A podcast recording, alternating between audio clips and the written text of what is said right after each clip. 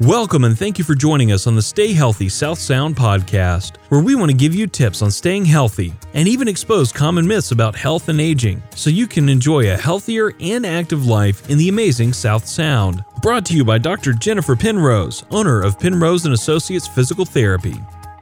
My name is Jennifer Penrose, owner of Penrose and Associates Physical Therapy and host of this podcast. And due to COVID, it has not always been easy to get guests on the show. So, I am going to be talking today about osteoporosis and the things you can do about it now, and some things that I think are not necessarily well known about bone density, particularly those that are at risk for soft bone or have been diagnosed with softer bone. So let's dive right in. First of all, I want to say that this podcast is going to cover things that are new in this arena that you may have not heard of yet, things you can do about it now in terms of nutrition, supplements, and exercise, and what the research shows as to what is really helping with bone density. So let's get right in it. Dr. Susan Brown is a medical anthropologist and certified clinical nutritionist specializing in osteoporosis and she directs the Center for Better Bones and the Better Bones Foundation in New York. She's got more than 25 years of experience in clinical nutrition and bone health research. And that is where I'm going to pull some of this data right here, right now. She had some of these things to say about bone health and this upcoming year. So, number one, your doctor will no longer be able to tell you that it is impossible to reverse osteoporosis. So, basically, pretty quickly here, several studies have documented the reversal of osteoporosis through a combination of nutritional supplementation and osteogenic loading exercises. And we will get into more of what those are specifically. Number two, bone density testing is going to fall out of favor due to its inability to predict fracture. So instead, Dr. Brown is saying that muscle mass testing and new technologies to measure bone strength will replace, in part, today's bone density testing. So be on the lookout for that. Number three, osteoporosis will be widely accepted as an inflammatory disorder rather than dismissed as a product of the aging process. So, I don't know if you are aware, we've talked a little bit about it on previous episodes, but systemic inflammation is at the root of a lot of chronic diseases. And here we are again. Basically, there will be sophisticated markers of inflammation that will be used to monitor the success of bone therapies, both natural and pharmaceutical. Number four, acupuncture and traditional Chinese herbal medicine will become scientifically documented as powerful therapies for building and rebuilding bone strength in people of all ages. This is huge. We did have an acupuncturist on a previous podcast, so hopefully you can go back and listen to that one. But this is really awesome news, I think, especially because so many of the drugs that are recommended for bone loss have so many severe side effects. So, new research reports will document the effectiveness of ancient traditional Chinese herbal formulas for bone health and acupuncture treatments to basically work on the kidney meridian, which will be encouraged for those aged 45 and older. So be on the lookout for that. Again, this is still coming from Dr. Susan Brown. Then, number five,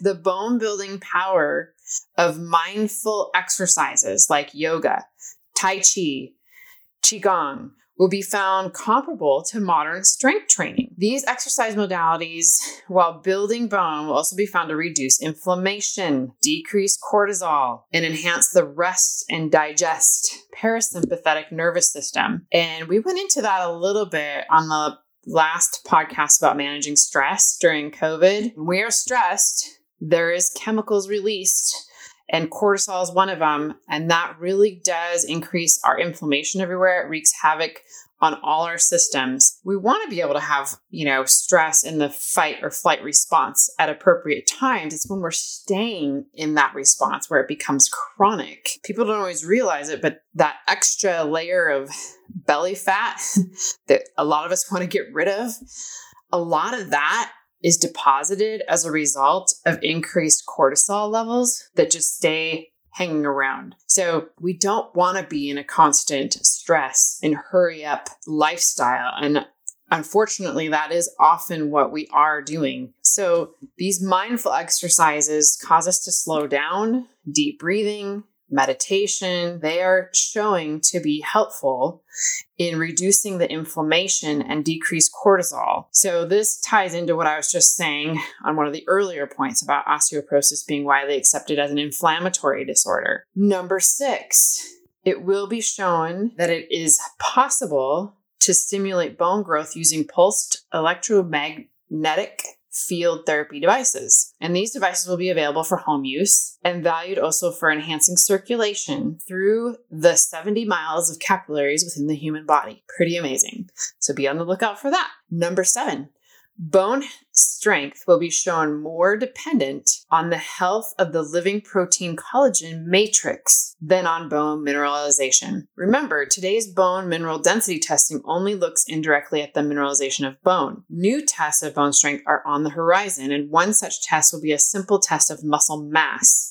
which is associated with greater bone strength. Number eight, doctors in the US will follow the lead of Japanese researchers and begin checking for vitamin and mineral deficiencies deficiencies as a major risk factor for osteoporotic fracture. While Japanese researchers have began assessing the status of only a few nutrients, so vitamin D, vitamin K, and the B vitamins, new research will look at all the 20 key bone nutrients and show deficiencies clearly linked to increase fracture risk. I will have a link in the show notes about the 20 key bone nutrients. And I have that handout at my clinic, but I will also have it there because you really should know and you can start to look at your diet of what you're eating to see if you're getting all the nutrients you need for bone or where you might need to supplement. Number nine, bone health will be recognized as a marker and predictor of overall health. Wow. Let's let that sink in. Heart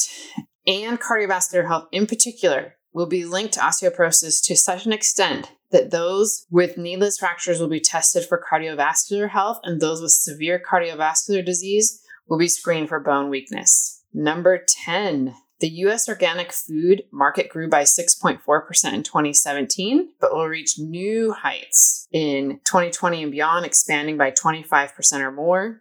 This explosion in the demand for organic food will be based on a growing public awareness of the carcinogenic nature of glyphosate which is the Roundup, which contaminates the vast majority of our food supply, basically. Number 11, bone drug advocates will return to suggesting that bone drugs should be prescribed for women with an osteopenic bone density, not just those with diagnosis of osteoporosis. So get ready for this one because while it's true that many fractures occur in those with only osteopenia, and even 20% of osteoporotic fractures occur in persons with normal bone density, the real predictive value comes from looking at multiple risk factors, not just bone density. So be ready for that one. Number 12, the five or so pounds of bacteria in our gut, known as our microbiome, and second brain, which I've talked on in previous episodes, and hopefully you guys have heard this before, will be proven a key player in the regulation of bone growth, maintenance, and decline. So, specific probiotics and bacteria feeding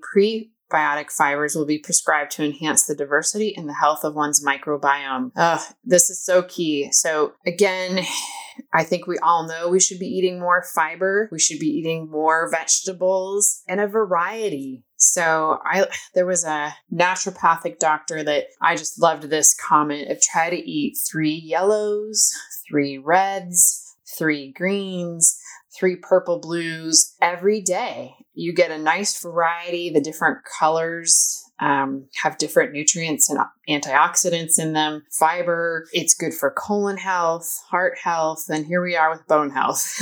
so it, it really is eat a variety of vegetables and a lot of them at every meal. And that takes some work. That takes some doing. I didn't I didn't grow up that way.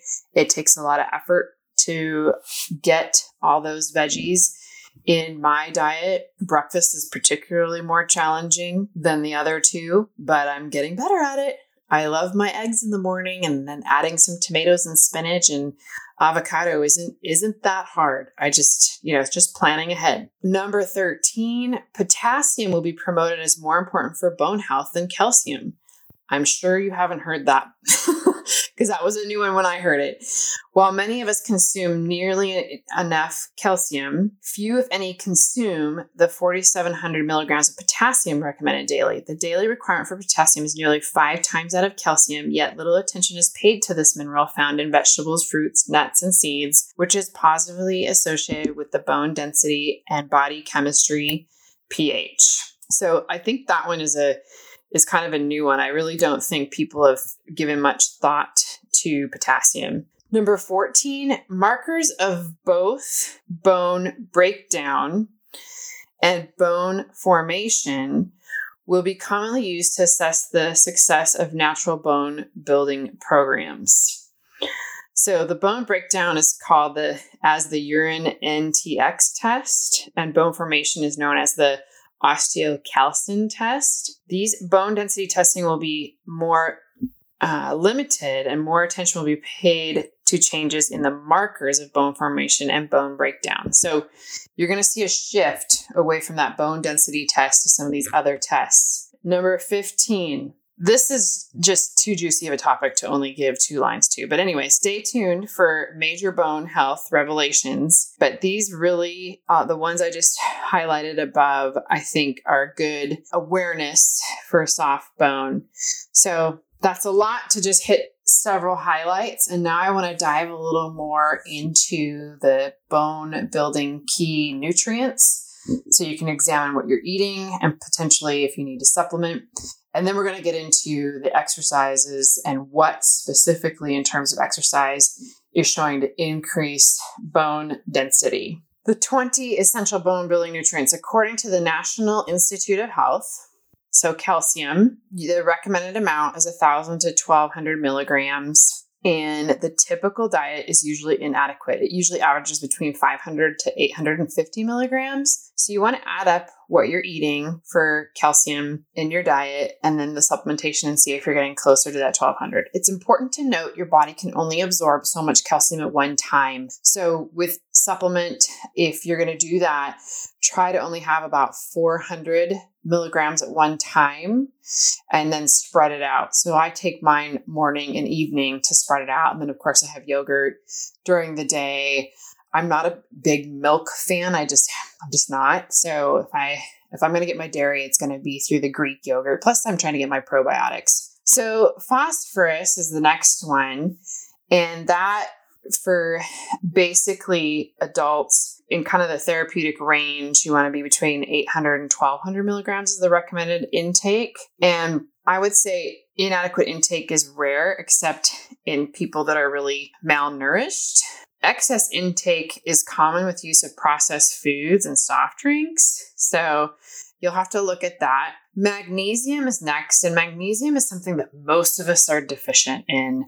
And there's a lot of other reasons to take magnesium. It helps with sleep, muscle stiffness, muscle cramps, headaches, just irritability. It, it definitely has a, a player in so many factors. And basically 50% of us are deficient in magnesium. So it's one that I, that's one I like to take. Um, it helps with my sleep regulation. So the common therapeutic range for bone health for daily intake is 400 to 800 milligrams. So you're going to want to look at what you're eating and then add it up. But basically, the take home on that one is most of us should probably be supplementing with that. Definitely check with your doctor to make sure, you know, any kind of supplement you add isn't going to interact with your medications.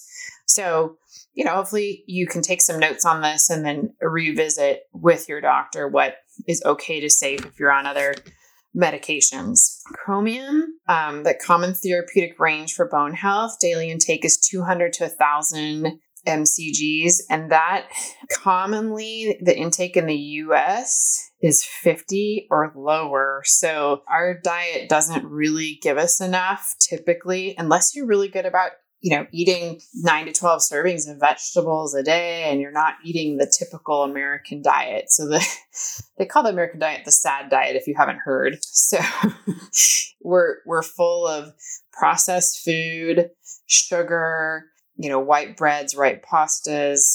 Um, so if you really aren't eating white breads, white pastas, you're not eating processed food, you're not eating a lot of sugar or alcohol, then okay, you're you may actually have enough in your diet. So you just need to kind of look at that. You can go online and and definitely find pretty easily if you're eating certain vegetables what kinds of nutrients are coming from those or you can even type in chromium what vegetables to eat and it'll tell you. So I mean you can start to yes, this is going to take a little bit of work um, on your own to kind of figure this out, but it's worth it. Silica is the next nutrient. So, this one, the common range for bone health, 5 to 20 milligrams. Intake is significantly higher in men than in women. Yet, generally, silica is the first element to go in food processing. So, again, if you're eating a, a, a diet that's high in processed foods, then this is not going to be there. So you kind of have to look at that. Zinc. And zinc is so important right now with um, just protecting your immunity, but it's also helpful for bone health. So, the average intake for most of us is between 46 to 63% of the recommended daily um, amount. Um, so, it is common to be deficient in zinc. So, we want to be between 12 and 30 milligrams a day. So you do kind of want to look at your diet and then see if your multivitamin has some in it or or that you know what you're doing for supplements. Manganese as well. Generally, the intake is inadequate. Common range that you want to be is two to 10 milligrams. Copper, I mean, some of these probably surprise you. You may not have heard like these are all the bone building nutrients. Um, 75% of diets fail to contain this. The average daily intake of copper is low. So, kind of something most people haven't thought of, but it's, it's, you know, one to three milligrams is what the therapeutic range is for bone health. Boron, again, for bone health, somewhere between three to five milligrams. And it's just one of those things that the daily intake is usually lower than that, just if you're eating, like I said, a diet that's more processed and not a lot of vegetables. So, kind of look at your diet and add that up with your supplementation. Potassium, we talked about how important potassium is. You want to be in that 4,000 to 6,000 milligram range. So, look at your diet for potassium and your supplements and see where you're getting for that. The next one is strontium, S T R O N T I U M. So, again, the common range is 3 to 30 milligrams. The daily dietary intake thought to vary from 1 to 10. So, you'll have to look at, at that. Some key vitamins that are needed for bone health. Vitamin D. Vitamin D is important. It's also important for immune health. So, but for bone, you know, the common therapeutic range for bone health 800 to 2000 IUs and up. I take 5,000 IUs a day. My grandmother had osteoporosis, and I have some genetic markers that I had some gene testing done to show that I don't t- uptake enough vitamin D. And so it's one of those where I'm a little more alert, and my blood work showed I was on the low end of normal. I was in the normal quote range, but on the lower end, and I'm I don't want to risk that. So that's what I end up taking. So you definitely want to look at your vitamin D um, and know that it also acts as a hormone in a sense and it helps protect your immunity. So I definitely, the vitamin D is key in my world. Vitamin C is also needed for bone health. You want to get somewhere between 500 and 3000 milligrams. Average daily intake is probably 95 for women and 107 for men. So we basically about a third of the population is low on vitamin C. So vitamin C, I think we all know, is is very important for immune health too. So vitamin A is next, and that one, 44% of the US population has an intake that's too low. So the therapeutic range for bone health is 500 IUs. So kind of look at that on your diet and uh, supplementation. Vitamin B6. I think most of us have heard some talk of the vitamin Bs and how that helps with energy, brain function, and most of us are inadequate in our vitamin B consumption. So, B6 in particular, for bone health, you want 25 to 50 milligrams. For B9, which is folic acid, you want to be between 400 and 1,000 mcgs or 0.4 to 1 milligrams. So, you know, you definitely need to look at that. Vitamin B12, 150 to 1,000 mcgs, and up to 40% of the population is marginal with B12 status. And older people and vegans are especially at risk for being low. So take a look at that. Vitamins K1 and K2. K1, you want to be at 120 for men and 90 mcgs for adult women. K2, that's definitely helpful to use the calcium correctly for the bone health as well. Other nutrients that you need for bone health fats, the common therapeutic range for bone health, daily 20 to 30% of your total calories is what you want to have. So you want healthy fats. I should probably specify that, but I guess I sort of assume that people know that.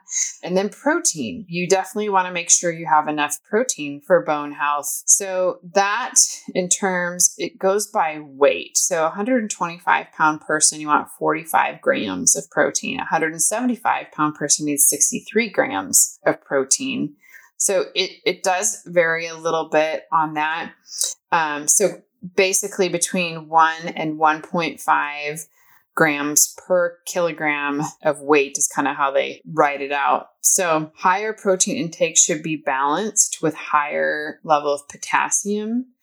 So that's kind of an important thing to look at. But I think sometimes people just don't always realize all these different things that are important for bone health. So I kind of cruised through that, but I do have a handout on it if you would like that where it specifies everything I had on there that can be helpful as a resource. We are going to take a quick pause and break to hear from our sponsor, and we'll be right back. As a listener to the Stay Healthy South Sound podcast, you can attend one of our Penrose Posture virtual classes for free right now. This class incorporates many of Dr. Fishman's yoga for osteoporosis poses, balance yoga poses, and overall posture poses and exercises. To take advantage of this opportunity, just mention this podcast when you sign up for the event.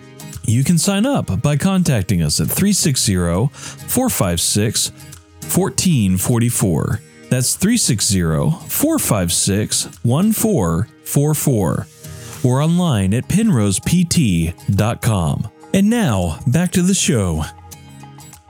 Okay, for this last part of the podcast, I want to go more into body movement and questions I get from patients as a physical therapist and what the research shows with exercise and improving bone density probably the first thing that patients come in with when they've been diagnosed with soft bone is I was told not to bend or twist.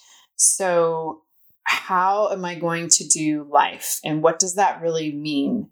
So, first of all, I think a lot of people don't realize that to get through life, like making the bed, putting your socks and shoes on, emptying the dishwasher, gardening, bending down to pick up your little dog or your pet or fill their dog bowl with food and water. There's a lot of things that we do that require bending and stooping.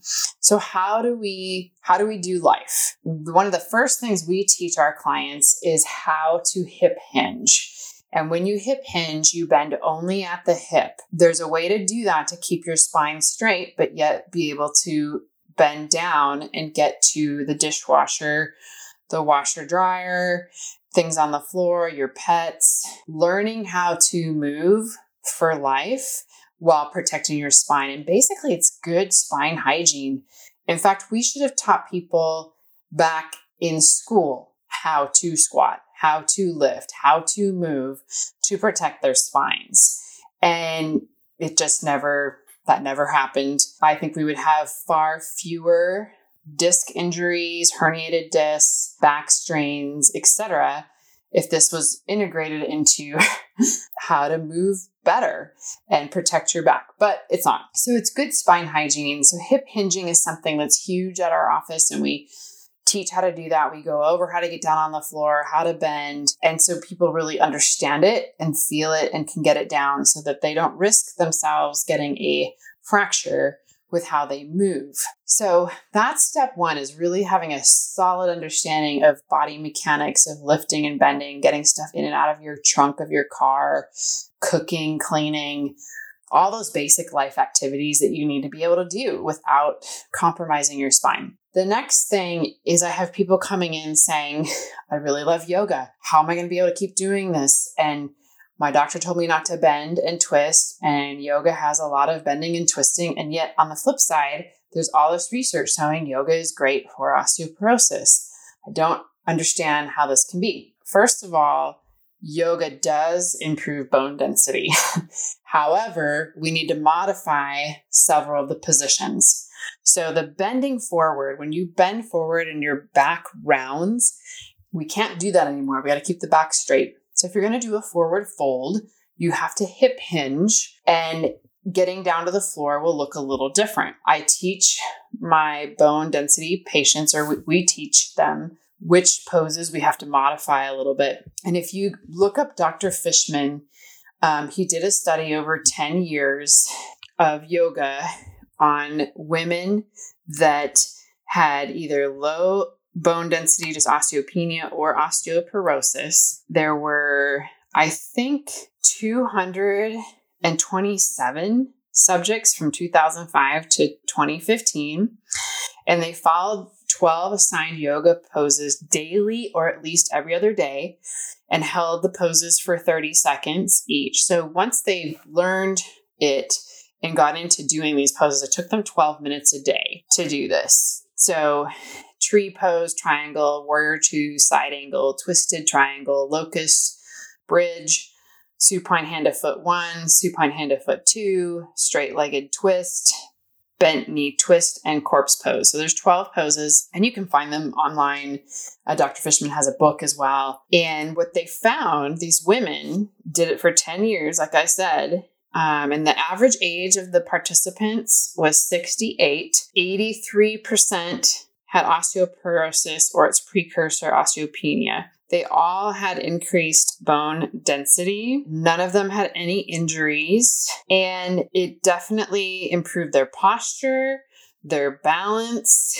Basically, Dr. Fishman was trying to find a way to justify yoga instead of people being put on some of those medications that have adverse effects. And that's basically what the study showed.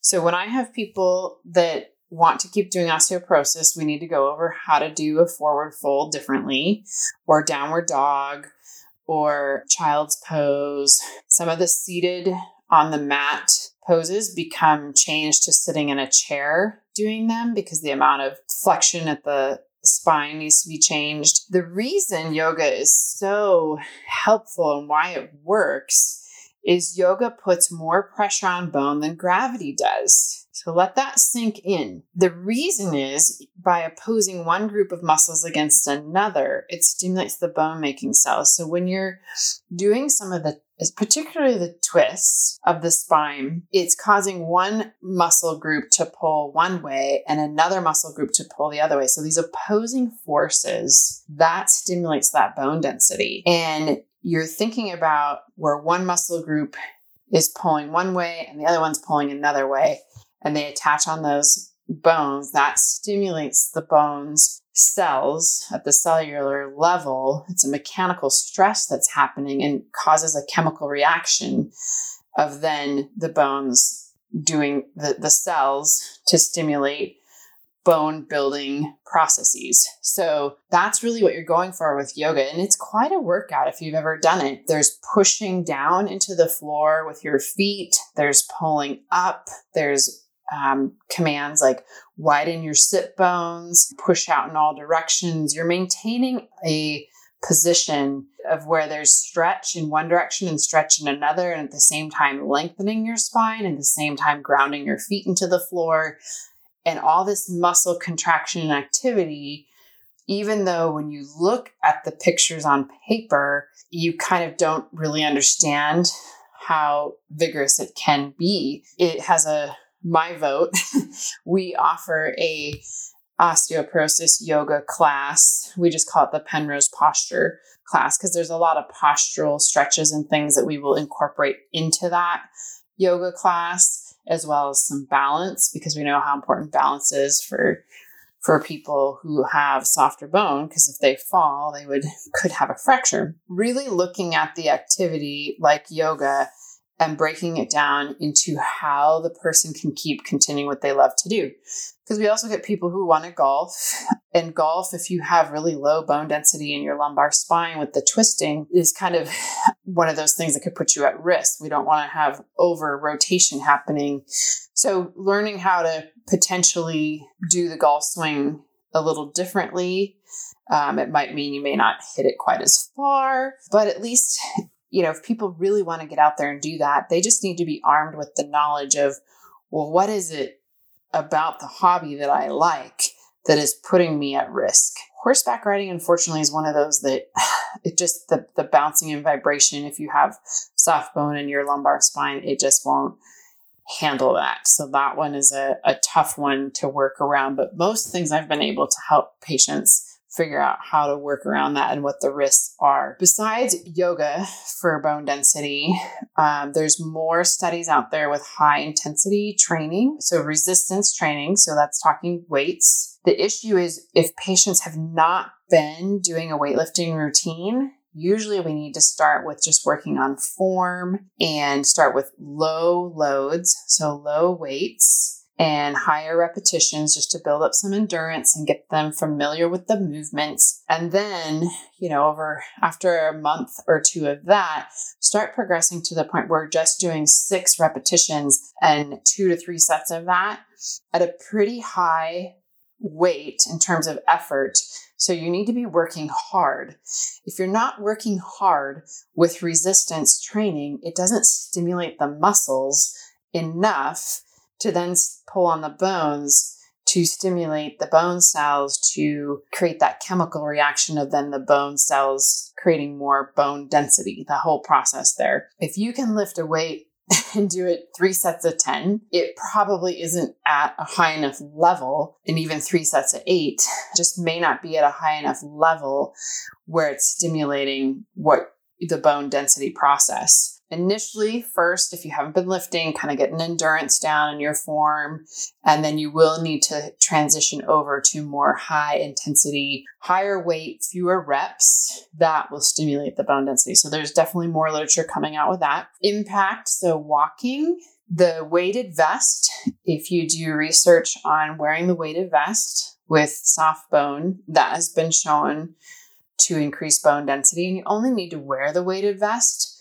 for an hour a day. It doesn't seem to do much more when you try to wear it more. That is something that most of my clients will wear on a walk, and then they will also wear it around the house if they're doing meal prep, do some squats, go up and down the stairs, lunges, sit to stands out of a chair you want to start pretty light with the weight. You don't want to just jump with a bunch of weight on there and create a fracture. So you progressively load it over time. So the first month you might just start with, you know, six pounds in the weighted vest. And then you work up to 15% of your body weight over like a six month time frame. So you need to be cognizant of doing this very gradually or you could create an injury. And again, you you should be talking to your doctors, your physical therapists of how to do this safely so that you don't create an injury.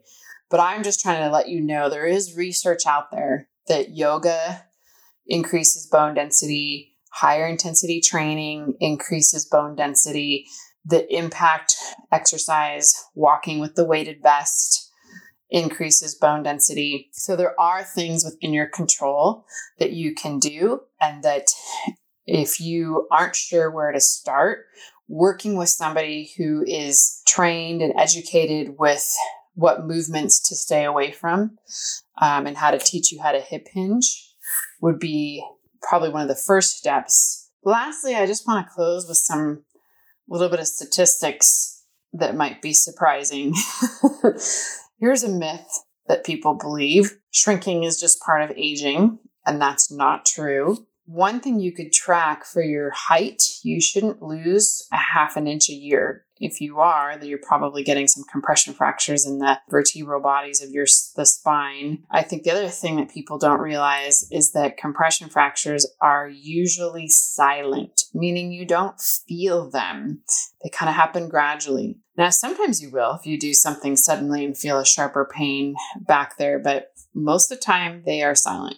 Osteoporosis affects basically 54 million Americans are, or soft bones. So that includes the osteoporosis and osteopenia. 60% of people older than 55, basically. Every year, there are more spinal vertebral fractures than cardiac events and stroke combined. And that one usually surprises everybody. And every 45 seconds, a vertebral fracture happens. Again, most of them are silent. That is why I'm such an advocate of learning how to move correctly and improving posture, because I really think our rounded slouch posture and how we move without learning how to hip hinge is what causes a lot of that to to happen if you have soft bone. Keep in mind of your posture if you're losing height. You don't want to lose a half an inch a year or more than 1.6 inches in your lifetime. There's other measurements we can do for posture where we measure if you stand against the wall, you should be able to stand all the way against the wall with getting the back of your head to the wall without tipping your head upwards or backwards so your chin and eyes stay level. And if there's a gap there, depending on how big the gap is, will tell us if you've had likely compression fractures. Same with when you're standing, you should be able to get a couple, two finger widths at least, if not more, between your last rib and the top of your pelvis. So, those are some things we look at in the clinic for posture changes that indicate potential for compression fractures. So, hopefully, that makes you more aware of the prevalence of the compression fractures and just watching your height and your posture. There's a lot of things you can do for posture to stretch, and there's a lot of exercise you can do to help uh, strengthen those spine muscles to improve your posture. Some little fun uh, statistics I wanted to throw your way. So, hopefully, in summary, this podcast was a encouragement that there is more things coming down that are showing positive results for bone density. Uh, that should encourage you that you're not necessarily stuck with just the medication route, that you can do things with your diet, supplements, acupuncture, that there's going to be more accurate tests, that osteoporosis is a inflammatory disease that we should really be watching our diet more than we are and things that you can do for bone building successfully. So we do have, like I said, a class that we offer. But if you are not local, then definitely reach out and see what resources you have in your own community. So thanks and keep working on eating more veggies, move more often, and enjoy our beautiful um, South Sound area. Thank you for listening to the Stay Healthy South Sound podcast, brought to you by Penrose and Associates Physical Therapy. If you want some free tips to implement right away on various problems like knee pain, back pain, running injuries, and many more issues, then jump on over to penrosept.com and download the free report that fits your needs. You will receive helpful tips right away and have the choice to email in for further questions and set up a free phone consultation. You can reach us at 360 456 1444 and info at penrosept.com. You can stay connected with us at stayhealthysouthsound.com and subscribe on iTunes, Spotify, or wherever you listen to podcasts. Thanks again for joining us, and we'll see you next time on the Stay Healthy South Sound podcast.